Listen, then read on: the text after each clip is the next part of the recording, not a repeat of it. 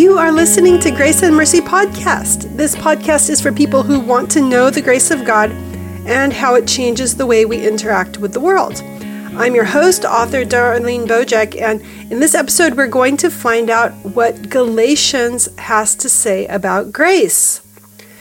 We have had a crazy week. War has broken out in Ukraine, and this episode has much to do about the war in Ukraine and why there is a war.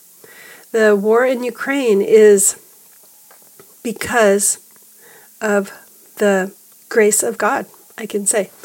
So let's start with one verse. Uh, there are nine times that grace or one of its uh, family members are mentioned in the book of Galatians, and we're going to start with this one. We love this one.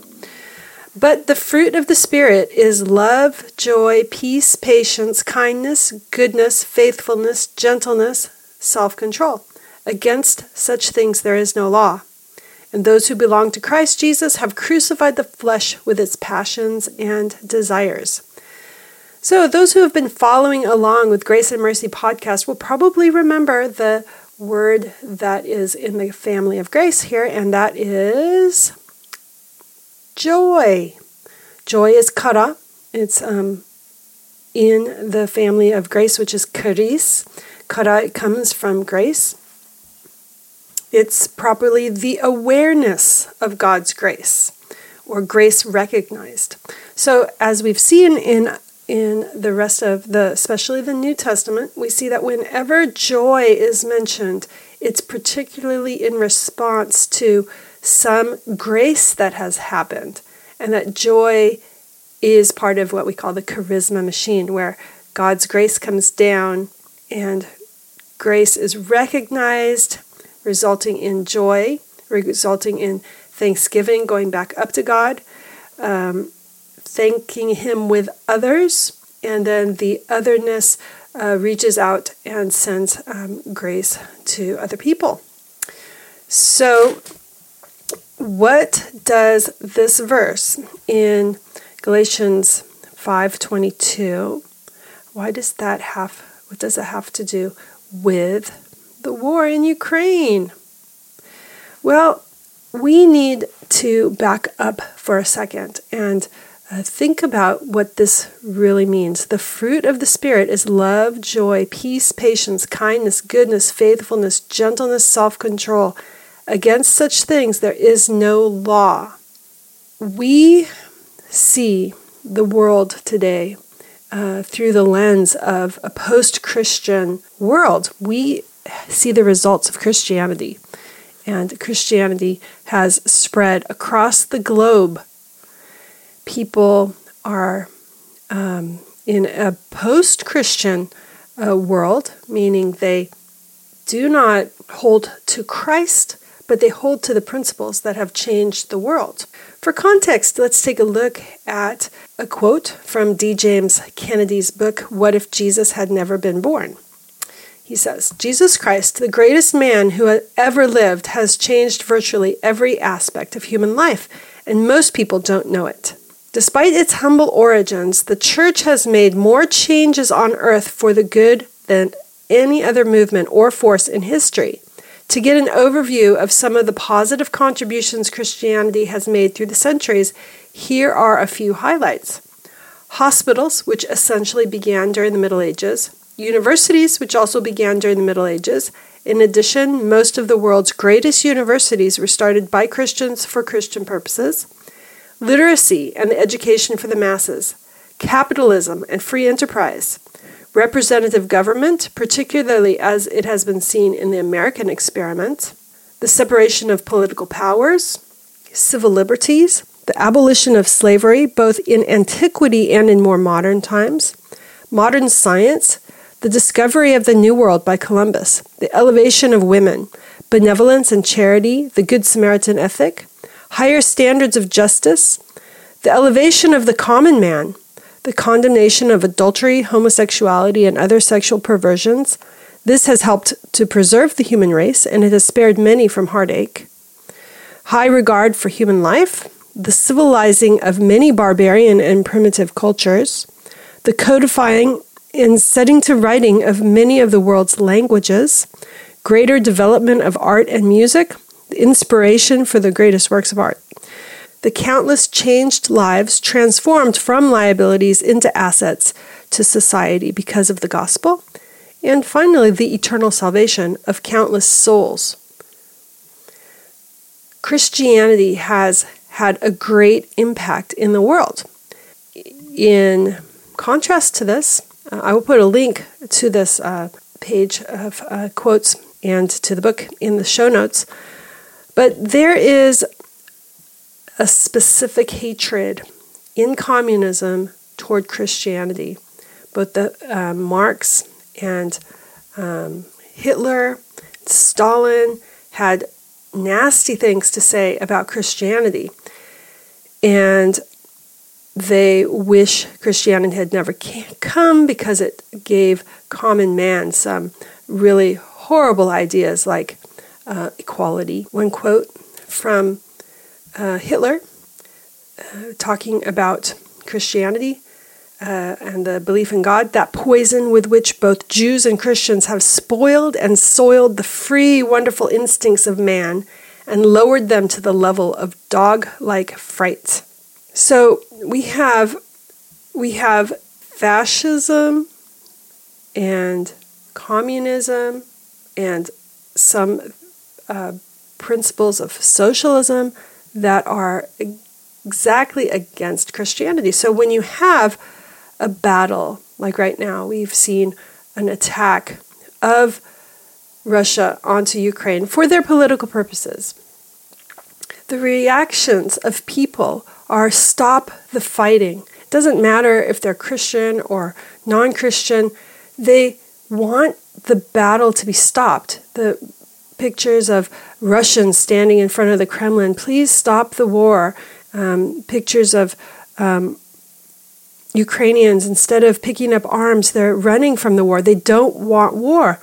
Now, contrast that to a verse in Second Samuel eleven, one. In the spring, at the time when kings go off to war, David sent Joab out with the king's men and the whole Israelite army. Um, and it says, but David remained in Jerusalem. So the interesting thing is that this was so normal in the Bronze Age for them to go off to war that it was like, well, it was spring, we go to war now. But today we don't have that attitude. We we we cringe from war. We cringe from battle. We cringe from killing even our enemies. And the reason why even non-Christians are doing this is because Christianity has so infiltrated the, the sensibilities of the world that we can't stand the idea of um, of war.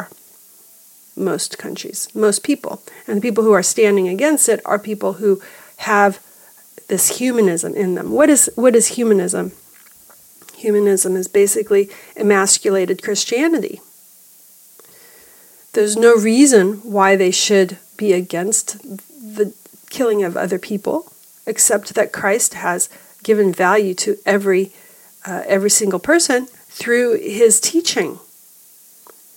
And if you uh, read the book I'm suggesting, you'll you'll see that. There's no reason in a, a world where there's evolution and random chance, where, where people are holding on to those as foundations, there's no reason for humans to have value, and yet we do. People see the the value of human life. You see a picture of a of a um, dead soldier, Russian soldier, covered with snow, like I saw this morning, and your heart grieves. But there was a time when people didn't have that same kind of empathy toward the toward the dead, even the enemy dead.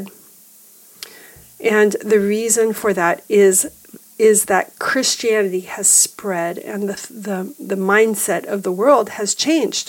So Russia is aggressive toward uh, not uh, toward Ukraine.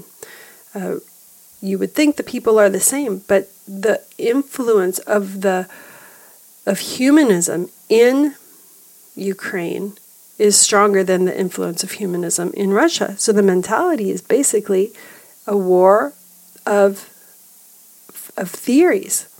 Uh, mankind is valuable versus mankind is not valuable. We'll take what we want. So back to the Galatians five. What do we see there? We see how Christianity has come into the world.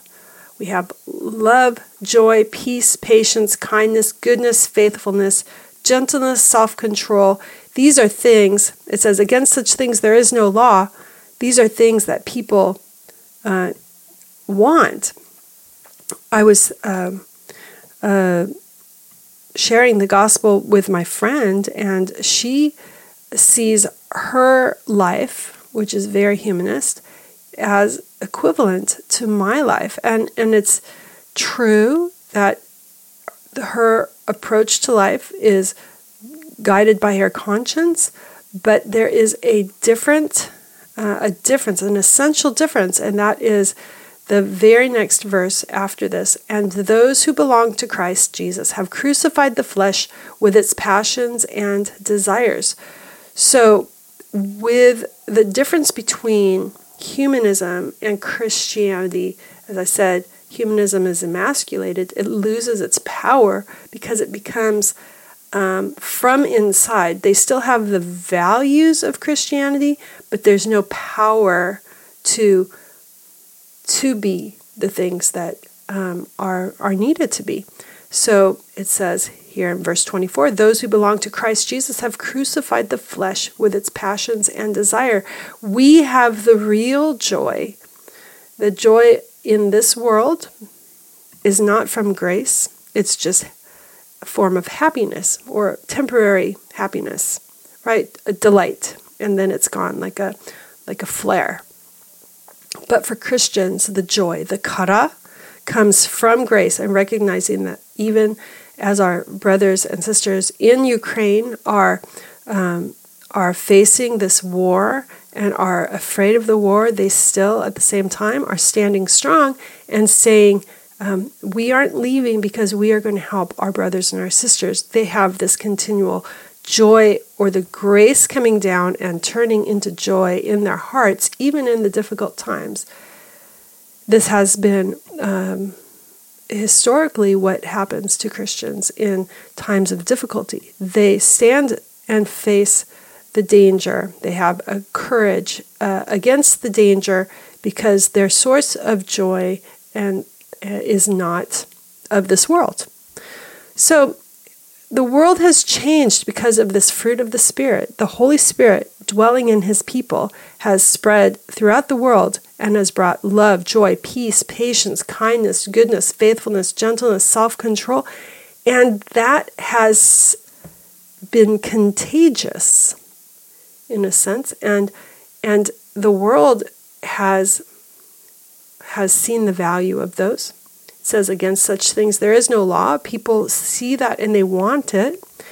And they they kind of mimic Christians. And they mimic Christians until they understand that the sor- the the source of this is the Holy Spirit. The strength behind being this way is uh, being able to crucify the flesh with our passions and our desires. Now let's move on uh, to the word kai, uh, charis, which is seven times in the book of Galatians. Galatians one three, right at the beginning there, as soon as Paul has greeted them, he says, grace to you and peace from God our Father and the Lord Jesus Christ, who gave himself for our sins to rescue us from the present evil age according to the will of our God and Father. So we do see that in the, the way that our friends are facing difficulty in Ukraine. Grace from God is coming down and peace is coming down and perspective in the face of war. Perspective. So as we remember our friends in prayer, we will pray the same thing to, for them. Grace and peace to you from God our Father and the Lord Jesus Christ, who gave himself for our sins to rescue us from the present evil age, according to the will of our God and Father. And don't forget that Grace has to do with leaning, right? Uh, grace from God is a leaning or favoring toward, leaning toward. And in this case, giving himself is part of that. God, Christ giving himself is a leaning and a favoring and a giving of. We also said that, that grace is a kind of uh, the space between please and thank you, which is the, the act of receiving something, the act of receiving something. And in the case of Christianity, we received salvation through faith. We received Christ, who gave himself for our sins to rescue us from this present evil age. A couple verses later is another instance of the word charis. I am astonished that you are so quickly deserting him who called you in the grace of Christ and are turning to a different gospel. So we can remember in our times of difficulty that we must cling to the grace of Christ. Anything that says uh, that Christ is not enough is a different go- gospel. Anything that says Christ is unnecessary is a different gospel. And and he warned them a few verses later that they should be careful to not desert Christ, who called us in the grace of God. And then we have in verse chapter one, verse fifteen, he is talking about his conversion. And he says, I was advancing in Judaism beyond many of my contemporaries, was extremely zealous for the traditions of my fathers. But when God, who set me apart from my mother's womb, and called me by his grace, was pleased to reveal his Son in me so that I might preach him among the Gentiles. I did not rush to consult with flesh and blood. And it continues on talking about uh, what he uh, what he did. And here we see that God, first of all, set him apart from his mother's womb, or before he was born, and called him by his grace. Paul was called by the grace. The favoring summons people, right? Then we have Galatians two, uh, verse nine. And when James and Cephas and John, who seemed to be pillars, perceived the grace that was given to me, they came, they gave the right hand of fellowship to Barnabas and me, that we should go to the Gentiles, and they to the circumcised. So we see that James and Peter and John perceived the grace. So in the case of Paul, grace was observable. It was able to be identified through um, through the external world. So think about that. Um, grace is it turns into, as we said, the fruit of the Spirit. There's a There's a kind of a, a result in a person's physical life to the internal change. We have a couple verses later. I have been crucified with Christ, and I no longer live, but Christ lives in me. The life I live in the body, I live by faith in the Son of God, who loved me and gave himself up for me. I do not set aside the grace of God. For if righteousness comes through the law, Christ died for nothing. Do you see how the word grace and the idea of giving himself is happening right all together? So again, the charisma machine coming down from God, the grace coming down from God, lands in our hearts, results in joy, uh, which goes out to people, um, and it re- results in thankfulness, which goes up to up, back up to God. And we've seen in other verses uh, in the New Testament that this grace, or we call it the charisma machine, this grace uh, is also given back to God. We give grace to God. We send up our thankfulness. That is part of giving grace to God. So when we pray, we say, uh, would you say grace? Well, that's true. It is a kind of a grace. We give grace back up to God as in our thankfulness. Uh, giving ourselves to him out of gratefulness. He sends down his Son. He gave his Son. We say that in John three sixteen, for God so loved the world You see the favor there, the leaning toward. For God so loved the world, he gave his one and only Son. And what do we see here in Galatians two twenty? I live by faith in the Son of God who loved me and gave himself up for me. I do not set aside the grace of God. He defines the grace of God as this thing of loving and giving himself up for me. Two more instances in Galatians. Uh, Galatians five four. Again, I testify to every man who gets himself circumcised that he is obligated to obey the whole law. You are severed from Christ. You who would be justified by the law, you have fallen away from grace. Interesting concept here. We have grace being the thing that stands in contrast to being justified by our works.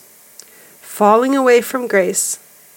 So when you're standing on being justified by your works, which I might add is how my humanist friends are, um, my humanist friends that I have here are, are God-fearers, but they, they want to basically live um, a Christian life, you know, as far as the humanistic Christian life, but without without Christ. They want their deeds to justify them before God.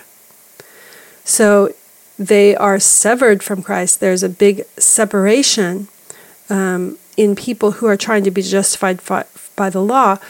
Either you are in Christ, in grace, or you are standing on your own works, right? The word sever here shows that there's a huge separation from being justified by your works and being justified by grace through faith in Christ. The last instance of the word charis is Galatians six eighteen, and in this case it's part of his benediction. The grace of our Lord Jesus Christ be with your spirit, brothers. Amen. What do we learn from this? You know, he has surrounded or bookended his his book of Galatians, his letter of Galatians, with grace. Grace at the beginning, grace at the end. This is a very important, precious Uh, idea that Paul is is conveying to the people. May the grace of our Lord Jesus Christ be with your spirit, brothers. Likewise, we should surround ourselves with grace in the morning, in the evening, as in the middle of the day. There is one more instance of one of the family members of grace here in uh, Galatians. That's Galatians three eighteen. Uh, this is the the word charizomai. Charizomai. Charizomai is a verb. It means to pardon, to forgive, to favor. This is the one that's closest to uh, the word that is generally translated as grace in the Old Testament. To favor, to extending your favor. Um, it says favor that cancels is used of God giving his grace to pardon. This is freely done and not based on merit of the one receiving forgiveness. It is the exercise of grace. Okay, so it's it's the action of God as he gives. It's charizomai. And where do we see that? In chapter three, verse eighteen. For if the inheritance comes by the law, it no longer comes by promise, but God gave it to Abraham by a promise. Where is it? In the word God gave it. Gave it is charizomai. He graced it to Abraham by a promise. You know, uh, salvation is by faith in a promise. It's by believing the word of God, that God says, if you look to the Son, you will be saved. We hear the promise, and we say, I believe the promise. That is saving faith. I believe the promise. If I look, I will be saved from my sins. The cross will save me from my sins. This is the promise that is severing the world from the law. We have been severed from from the curse of the law. After we become Christians, God puts into us, he gives us a new heart. He puts into us that love, joy, peace, patience, kindness, gentleness, goodness. Against such things there is no law. He puts that into our hearts and enables us to crucify the flesh with its passions and desires. Right? That's through our new heart. So James Russell Lowell, who was a former U S uh, Minister of State to England, he said this: I challenge any skeptic to find a ten square mile spot on this planet where they can live their lives in peace and safety and decency, where womanhood is honored, where infancy and old age are revered, where they can educate their children, where the gospel of Jesus Christ has not gone first to prepare the way. If they find such a place, then I would encourage them to immigrate thither and there proclaim their unbelief. What does this mean? It means that James Russell Lowell recognized that Christianity has been the thing that has changed this world and give those given the values that we consider the modern world values. So the war right now in between Russia and Ukraine seems to be a war for those values. I'm not saying that Ukraine and Russia are, as nations, Christian or non-Christian nations, but the values represented in this war seem to be, and the values represented by people in, oppo- in opposition to the war seem to be, it's a battle for these for the values of Christianity. One more quote from D. James Kennedy. Prior to the coming of Christ, human life on this planet was exceedingly cheap. Life was expendable prior to Christianity's influence. Even today, in parts of the world where the gospel of Christ or Christianity has not penetrated, life is exceedingly cheap. But Jesus Christ gave mankind a new perspective on the value of human life.